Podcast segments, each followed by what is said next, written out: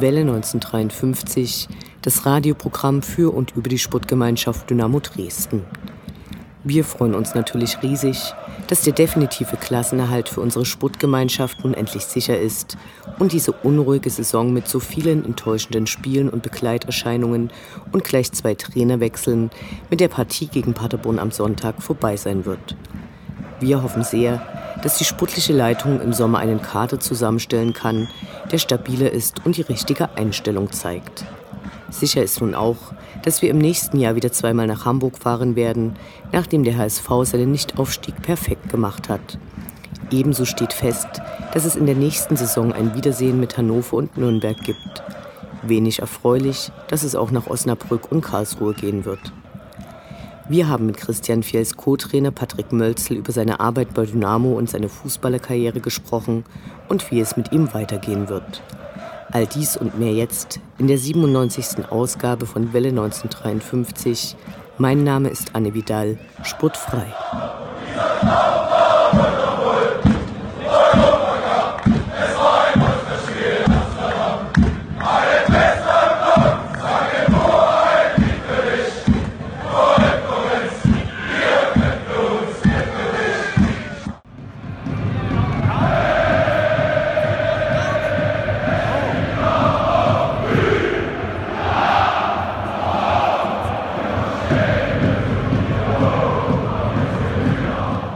Der Blick zurück. Was ist passiert? Was war großartig? Was hätte nicht geschehen dürfen? Infos zu den absolvierten Liga- und Pokalspielen.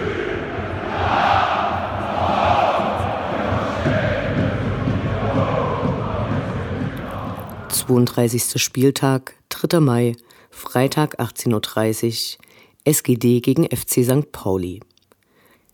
Der 15. der Rückrunde empfing den 14. In der Hinrunde hatte sich St. Pauli noch Hoffnungen auf den Aufstieg machen dürfen und damals immerhin Platz 4 belegt. Nach dem enttäuschenden Auftritt der Schwarz-Gelben in Ingolstadt waren die Hoffnungen gedämpft.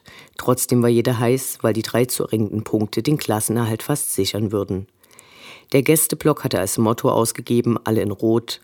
Dazu prangte vor dem Block ein stilisiertes Symbol mit gelbem Anker auf rotem Grund, eine Reminiszenz an das Emblem der ehemaligen Sowjetunion, Hammer und Sichel sonst immer im Einsatz für Gerechtigkeit, diesmal also mit einem Symbol, welches für systematische Verfolgung von Opposition und Gulags steht. Naja, das Niveau der Dynamo-Tapeten war auch nicht besonders hoch. Vor dem Spiel stand Capo Sub auf dem Rasen und motivierte alle Dynamo-Fans, den üblichen Anfangsgesang mitzutragen und zu hüpfen, um die Spieler heiß zu machen. Das klappte ganz gut und kampfbetont und voller Elan ging es los. Der nach langer Zeit ins Tod zurückgekehrte Patrick Wiegers wurde mit lauten Sprechchören begrüßt. Nach 20 Minuten entschied der Unparteiische auf Handelfmeter für Dynamo. Eine nicht unumstrittene Entscheidung, die Dynamo in Führung brachte. Kurz nach der Pause schlief dann die gesamte Verteidigung und ein Hamburger konnte frei auf Patrick Wiegers zu und ihn dann umlaufen. Mist. In der Folge wurde die Partie zunehmend zerfahrener, doch dann gab Musa Kone weiter auf Janis Bürnic und der zog aus elf Metern ab. Sagenhaft, alle tobten. Die letzten Minuten waren noch heiß umkämpft, Patrick Wiegers parierte und dann war endlich Schluss. Dynamo hatte mal wieder eine Partie abgeliefert, bei der eine Mannschaft auf dem Platz stand, die diesen Namen verdiente. Einen Tag später war der Klassenerhalt ohne Relegation dann endlich Gewissheit, nachdem Magdeburg mit einer Niederlage ihre Träume von der zweiten Liga begraben mussten. Dazu wurde bekannt, dass es das letzte Spiel für Erik Berko im Dynamo-Trikot gewesen war, der sich einen Riss am Außenband zugezogen hatte. Wir wünschen schnelle Genesung und sagen Danke Erik, danke Dynamo. 33. Spieltag, 12. Mai, Sonntag 15.30 Uhr, Holstein Kiel gegen die Sportgemeinschaft Dynamo Dresden. Frühzeitig ging es im Morgengrauen aus dem nieseligen und kalten Dresden quer durchs ganze Land in Richtung Küste. Am Ende waren alle gut beraten, die noch ans Meer fuhren, Lapskaus aßen und die Sonne genossen. Denn der Fußball war, nun ja, suboptimal und erschreckend öd. Vor dem Stadion waren alle entspannt, schließlich stand der Klassenerhalt fest. Die Einlasskontrollen waren sehr unterschiedlich. Einige berichteten über harte Kontrollen, andere wurden nur lasch durchsucht. Der Gästeblock war verlegt worden, auf dem ehemals schlammigen Berg stand eine neue überdachte Stahlrohrtribüne, die von der einheimischen Bevölkerung nicht gerade rappelvoll belegt wurde. Die Verpflegung enttäuschte. Einziges Angebot waren Bratwürste. Küste Hallo, nicht mal Fischsemmeln. Der Gästeblock bestand aus einer billig anmutenden Gerüstkonstruktion, deren viel zu niedrige Stufen allen Fans unter 1,80 Meter eine gute Sicht stark erschwerten. Dazu kam ein Netz, dessen kleine Maschen zwar das Verfolgen des Geschehens auf dem Rasen nicht unmöglich, aber doch sehr schwierig machten. Am Ende war das aber kein Verlust, denn das Spiel enttäuschte. Musa Kone und Janice Burnich fehlten wegen der fünften gelben Karte und auch ansonsten war in der Startelf nochmal kräftig rotiert worden. Justin Löwe, Patrick Möschel, Haris Duljewitsch und Lukas Röse begannen. Man kann nicht allen Schwarz-Gelben an diesem Tag Unlust vorwerfen, einige zeigten sich immerhin engagiert. Aber zum dritten Mal in Folge dominierten die Holzbeine auf einem ganz anderen Level, als dass die Dynamo-Spieler adäquat reagieren, geschweige denn agieren konnten. Nach den letzten drei Spielen in drei Jahren an der Küste steht es nun 10 zu 0 für Holstein Kiel. Bitter. Die Heimbereiche waren bei weitem nicht ausverkauft, Trotzdem war beeindruckend, wie bei ihnen blockübergreifende Wechselgesänge funktionierten und nicht selten das ganze Heimpublikum mitging. Aber die bekamen ja auch was geboten. Einziger Lichtblick für die Dynamo-Fans war die Rückkehr von Marco Hartmann, der nach mehr als drei Monaten verletzungsbedingter Pause aufs Feld zurückkehrte, und Brian Hammerleinen, der überraschenderweise vor Patrick Möschel agierte. Derweil waren Ultras Dynamo erst 30 Minuten nach Spielbeginn im Stadion eingetroffen, und zwar wegen Bummelei. Die Stimmung war dann richtig gut. Es gab Krautsurfing, die Kapus waren mit Begeisterung bei der Sache und in bekannte Lieder wurden viele kleine Gimmicks, wie zum Beispiel verschiedene Armbewegungen, eingebaut. Die Möwen kreisten am blauen Himmel und die Fans ließen sich von der überaus schlechten Leistung nicht die Laune verderben. Am Ende bedankten sich die meisten bei der Mannschaft und kurz vor der Abfahrt gab es dann noch eine sehr surreale Szene. Zwischen den auf die Abfahrt Wartenden sprang auf einmal ein zartes Reh voller Panik über den Parkplatz ins Stadion, um nach einigen Minuten in wilden Sprüngen wieder in die freie Wildbahn zurückzukehren. Wenn man vom Fußball absieht, war es eine sehr schöne Auswärtsfahrt, die weit nach Mitternacht mit der Rückkehr in die sächsische Landeshauptstadt endete. Aber gut, ich meine, alles, was ich jetzt rede, ist alles Schall und Rauch. Das Interview. Gespräche mit Spielern, Funktionären, Initiativen, Freund und Feind.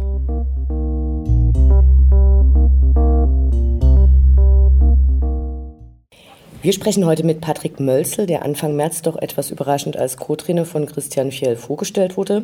Schön, dass wir heute einige Fragen stellen können. Hallo. Hallo. Du hast mal in einem Interview erzählt, dass du eigentlich nie Trainer werden wolltest. Warum bist du es nun doch und was wären die Alternativen gewesen? Hm, ich wollte eigentlich nie Trainer werden, weil ich mir nicht vorstellen konnte, ein Vorbild für die Spieler zu sein. Weil ich als Spieler jetzt nicht vielleicht der Musterprofi war. Warum ähm, nicht? Boah, weil ich, weil ich das nicht zu schätzen wusste, wie schön der Beruf eigentlich ist und nicht bereit war, dann auch wirklich so viel zu investieren, dass es vielleicht noch weiter nach oben gereicht hat. Ähm, deswegen war das nie so in meinem Kopf und durch private Umstände und ähm, äußere Umstände bin ich da mehr oder weniger reingerutscht und habe dann Blut geleckt und naja, wo es hingeführt hat, das wissen wir jetzt alle. Hättest du Alternativen gehabt? Ich hatte Ideen. Ich habe auch äh, mir tatsächlich, als ich aufgehört habe, mit, äh, mit, mit Fußball aktiv zu spielen, mir einfach mal einen normalen Job gesucht in einer kleinen Firma. Ich habe da im Lager gearbeitet, bin auf Baustellen gefahren. Einfach für mich mal zu sehen, ob das vielleicht mein Leben sein könnte. Vielleicht glücklich zu sein, Wochenende frei zu haben, geregelte Arbeitszeiten zu haben. Ähm, ich musste es aber dann mit Nein beantworten. Es hat dann irgendwie was gefehlt. Du hast als Trainer erst zwei Stationen hinter dir, SV Kirsch-Anschöring, wo mhm. du deine Fußballerkarriere beendet hattest. Und danach hast du äh, in der Regionalliga Bayern den SV Wackerburghausen letztes Jahr auf dem doch beachtlichen neunten Platz geführt. Was zeichnet deinen Trainerstil aus und äh, wie würdest du den beschreiben? Gar nicht so einfach. Ähm, ich glaube, dass ich ähnlich wie Christian eine ähnliche Philosophie habe. Ich möchte Fußball spielen ähm, ich möchte nicht der Oberlehrer sein, sondern immer schon einen guten Draht zur Mannschaft haben, weil ich glaube, dass das heutzutage der Weg ist, weil die Jugend von heute ein bisschen anders tickt und die, die Gruppen an sich auch anders funktionieren, als das früher wahrscheinlich der Fall war. Ähm, aber so im Großen und Ganzen schon dann die Bereitschaft auch einzufordern, viel zu investieren und alles einfach dafür zu tun, um erfolgreich zu sein. Du hast im letzten Jahr zusammen mit äh, Cheftrainer Christian Fjell deine Fußballlehre gemacht. Äh, was waren da für dich neue Impulse? Gab es da Sachen, die du vorher komplett anders gemacht hast oder hättest? Also in erster Linie, das für mich lehrreichste war einfach extrem strukturiert zu arbeiten, Dinge einfach zu strukturieren im Vorfeld, ähm, an denen man sich entlanghangeln kann. Das war dann im, vor dem Fußballlehrer oft noch so ja, oft mal so ein Impuls, einfach so ein Bauchgefühl, das man dann im Nachhinein auch nicht immer greifbar macht. Warum habe ich das gemacht? Auch im Erfolgsfall vor allen Dingen, ich will es wieder machen, warum?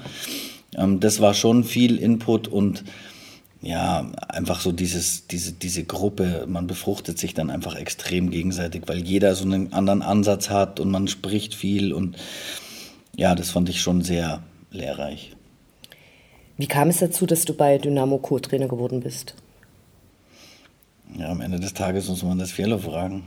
Ähm, wir haben uns super verstanden, wir haben eine ähnliche Idee von Fußball, ähm, haben uns vor allen Dingen auch privat sehr gut verstanden, sind so auf derselben Wellenlänge, was, was auch Werte so betrifft, was Familie und Loyalität angeht. Und ähm, ja, dann kam eins zum anderen. Er, er hat mich dann irgendwann gefragt, ob ich mir das vorstellen kann ähm, die, auch diese Co-Trainer-Rolle, die ja für mich jetzt auch neu war. Ähm, und ich habe das irgendwann bejaht und dann sind wir es zusammen angegangen. Habt ihr euch vorher schon gekannt oder erst dort kennengelernt? Gekannt. Also nein, gekannt nicht. Wir haben gegeneinander gespielt. Wir sind der gleiche Jahrgang. Wir haben in der Jugend schon gegeneinander gespielt, aber nicht bewusst. Und wirklich kennengelernt haben wir uns tatsächlich jetzt im, in dem Lehrgang. Was sind hier deine speziellen Aufgaben? Also äh, wie sieht dein Tagesablauf aus? Mit wem arbeitest du hier am engsten zusammen? Wie stellen wir uns deine Arbeit genauer vor? Naja, grundsätzlich arbeite ich am engsten mit Felo zusammen. Also wir machen alles gemeinsam und äh, im Prinzip ist meine Aufgabe, alles das ihm so gut wie möglich abzunehmen, damit er einfach die Dinge, die er noch on top zu tun hat, auch machen kann. Das geht los bei Videos schauen vom Gegner, unsere eigenen. Äh, Training zu, planen wir zusammen, dokumentieren, das macht dann ich wieder. So, unser Tagesablauf beginnt so von 8 und wir gehen nach Hause um 16, 17 Uhr. Also wir sind nicht, wenn die Jungs nur einmal um 10 Uhr Training haben, dann kommen wir nicht um halb 10 und gehen um 12, sondern wir haben einen ganzen Arbeitstag, so wie der normale Mensch auch. Beim Spiel sieht man nicht häufig mit einem Klemmbrett auf den Knien da sitzen. Was notierst du da genau? Ach, zu viele Sachen einfach. Oft sind es einfach nur Sachen, um, um, um Gedanken ein bisschen zu ordnen oder auch Dinge einfach festzuhalten, wenn wir kurz miteinander sprechen, damit wir die nicht vergessen in der Emotion. Ähm, in dem Klemmbrett ist eigentlich, sind so die Dinge, die ich dann für die Spieler brauche, wenn wir wechseln. Aber ich habe immer noch was zum Schreiben dabei, um Sachen zu notieren, die wir in der Halbzeit sagen wollen, auch mal aufzuzeigen, kurz aufzuzeigen, was der Gegner macht, was wir da dagegen machen könnten, um Fiello einfach eine Hilfe zu sein, um auch die Inputs, die wir von oben von der Tribüne bekommen, einfach auch kurz festzuhalten, wenn es gerade nicht passt, mit Fiello das auszutauschen, so. Ähm, ab und zu male ich ein paar Smileys, so einfach, ich mal halt. Die eine Frage hast du jetzt, glaube ich, schon so angefangen zu beantworten. Ich hätte gern gewusst, äh, in der zweiten Liga ist es ja zulässig, dass man einen Beobachter auf der Tribüne hat. Also ihr nutzt diese Möglichkeit ja. und bekommt da Informationen. Ähm, wie stellt man sich das vor? Sind das eher Sachen wie, äh, der Gegner spielt eine andere Taktik, als wir uns das vorgestellt haben? Oder?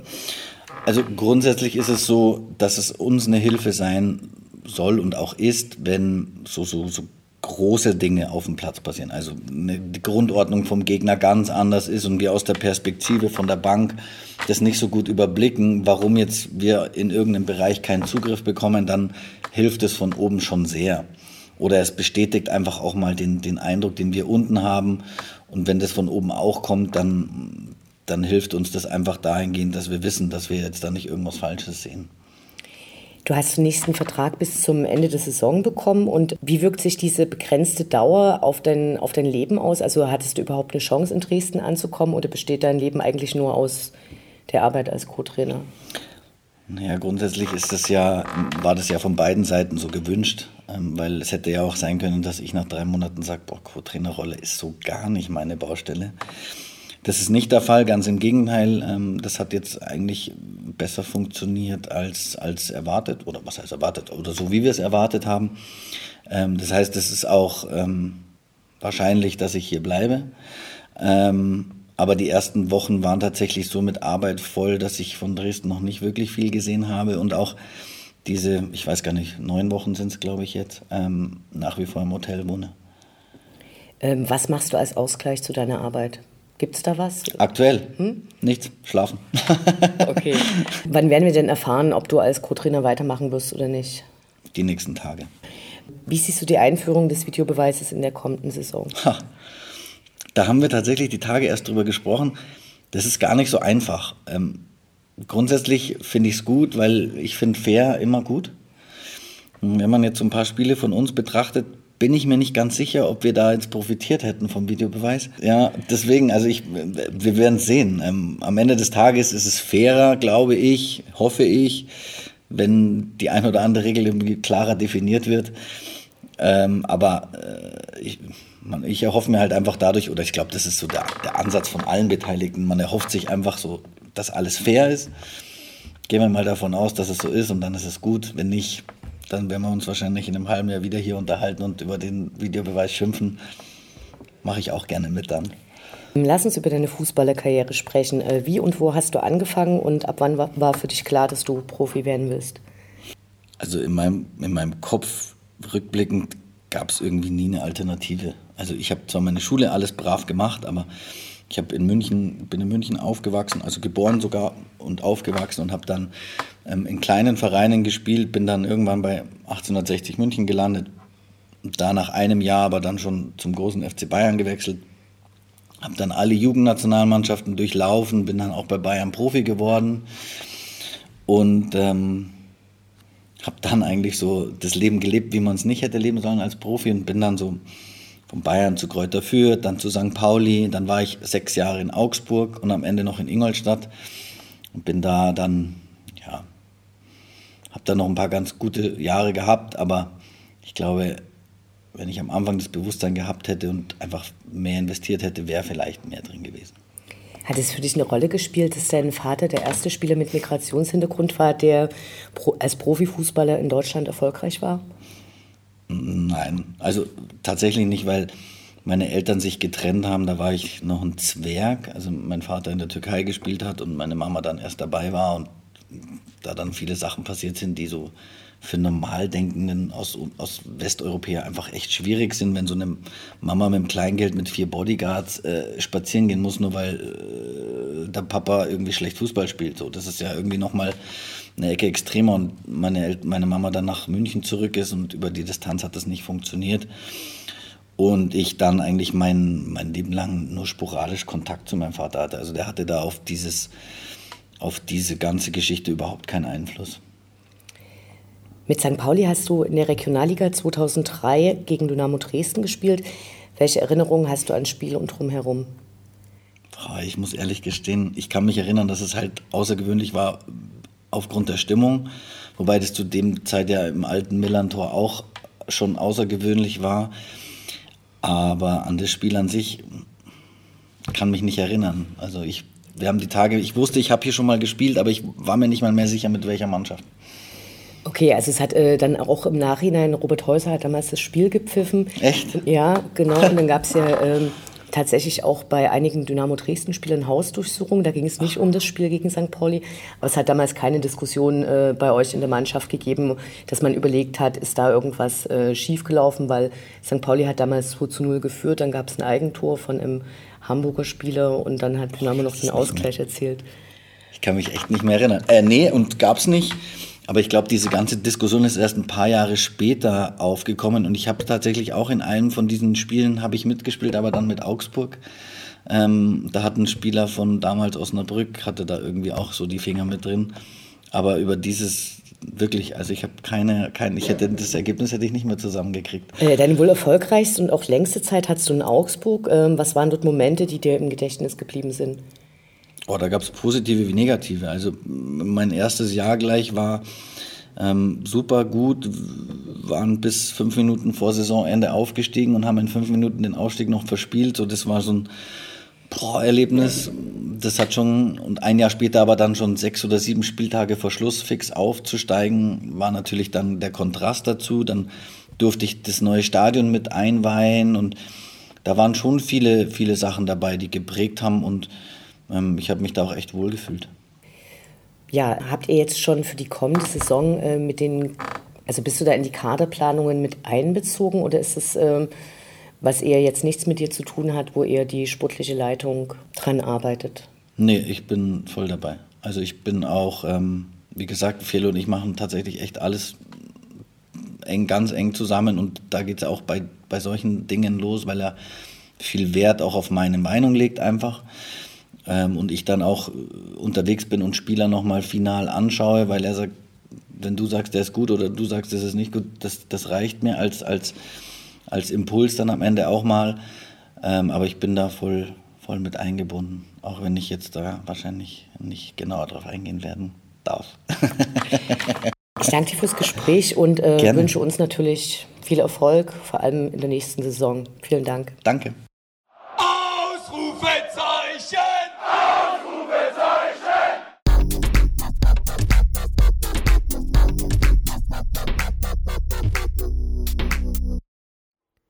Der Blick nach vorn. Die nächsten Spiele, die nächsten Termine. Hoffnung und Zuversicht. Niederlage oder Ufter.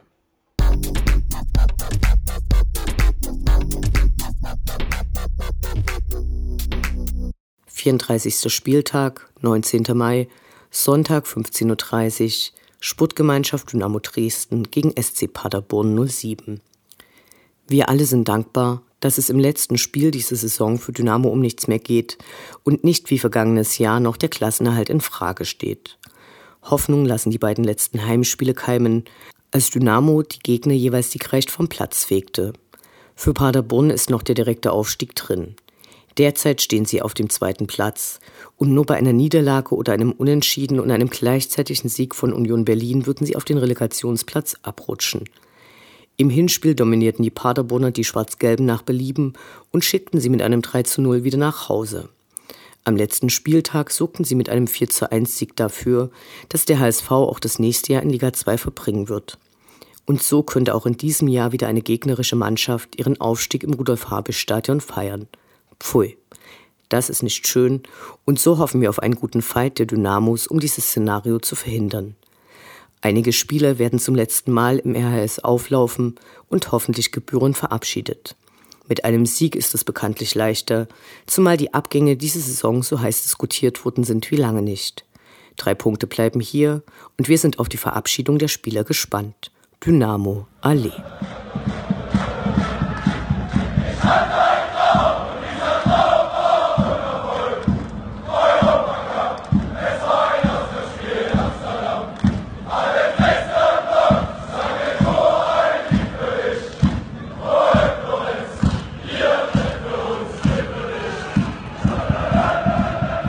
Das war Welle 1953, das Programm für und über die Sportgemeinschaft Dynamo Dresden. Eine neue Sendung über die SGD, uns, die Fans und alle Neuch- und Widrigkeiten auf dem Weg zum Europapokal gibt es in zwei Wochen bei Coloradio und zum Nachhören im Internet auf welle1953.net als Podcast, den ihr selbstverständlich abonnieren könnt, um keine Sendung zu verpassen. Mein Name ist Anne Vidal. Auf Wiederhören bis zum nächsten Mal.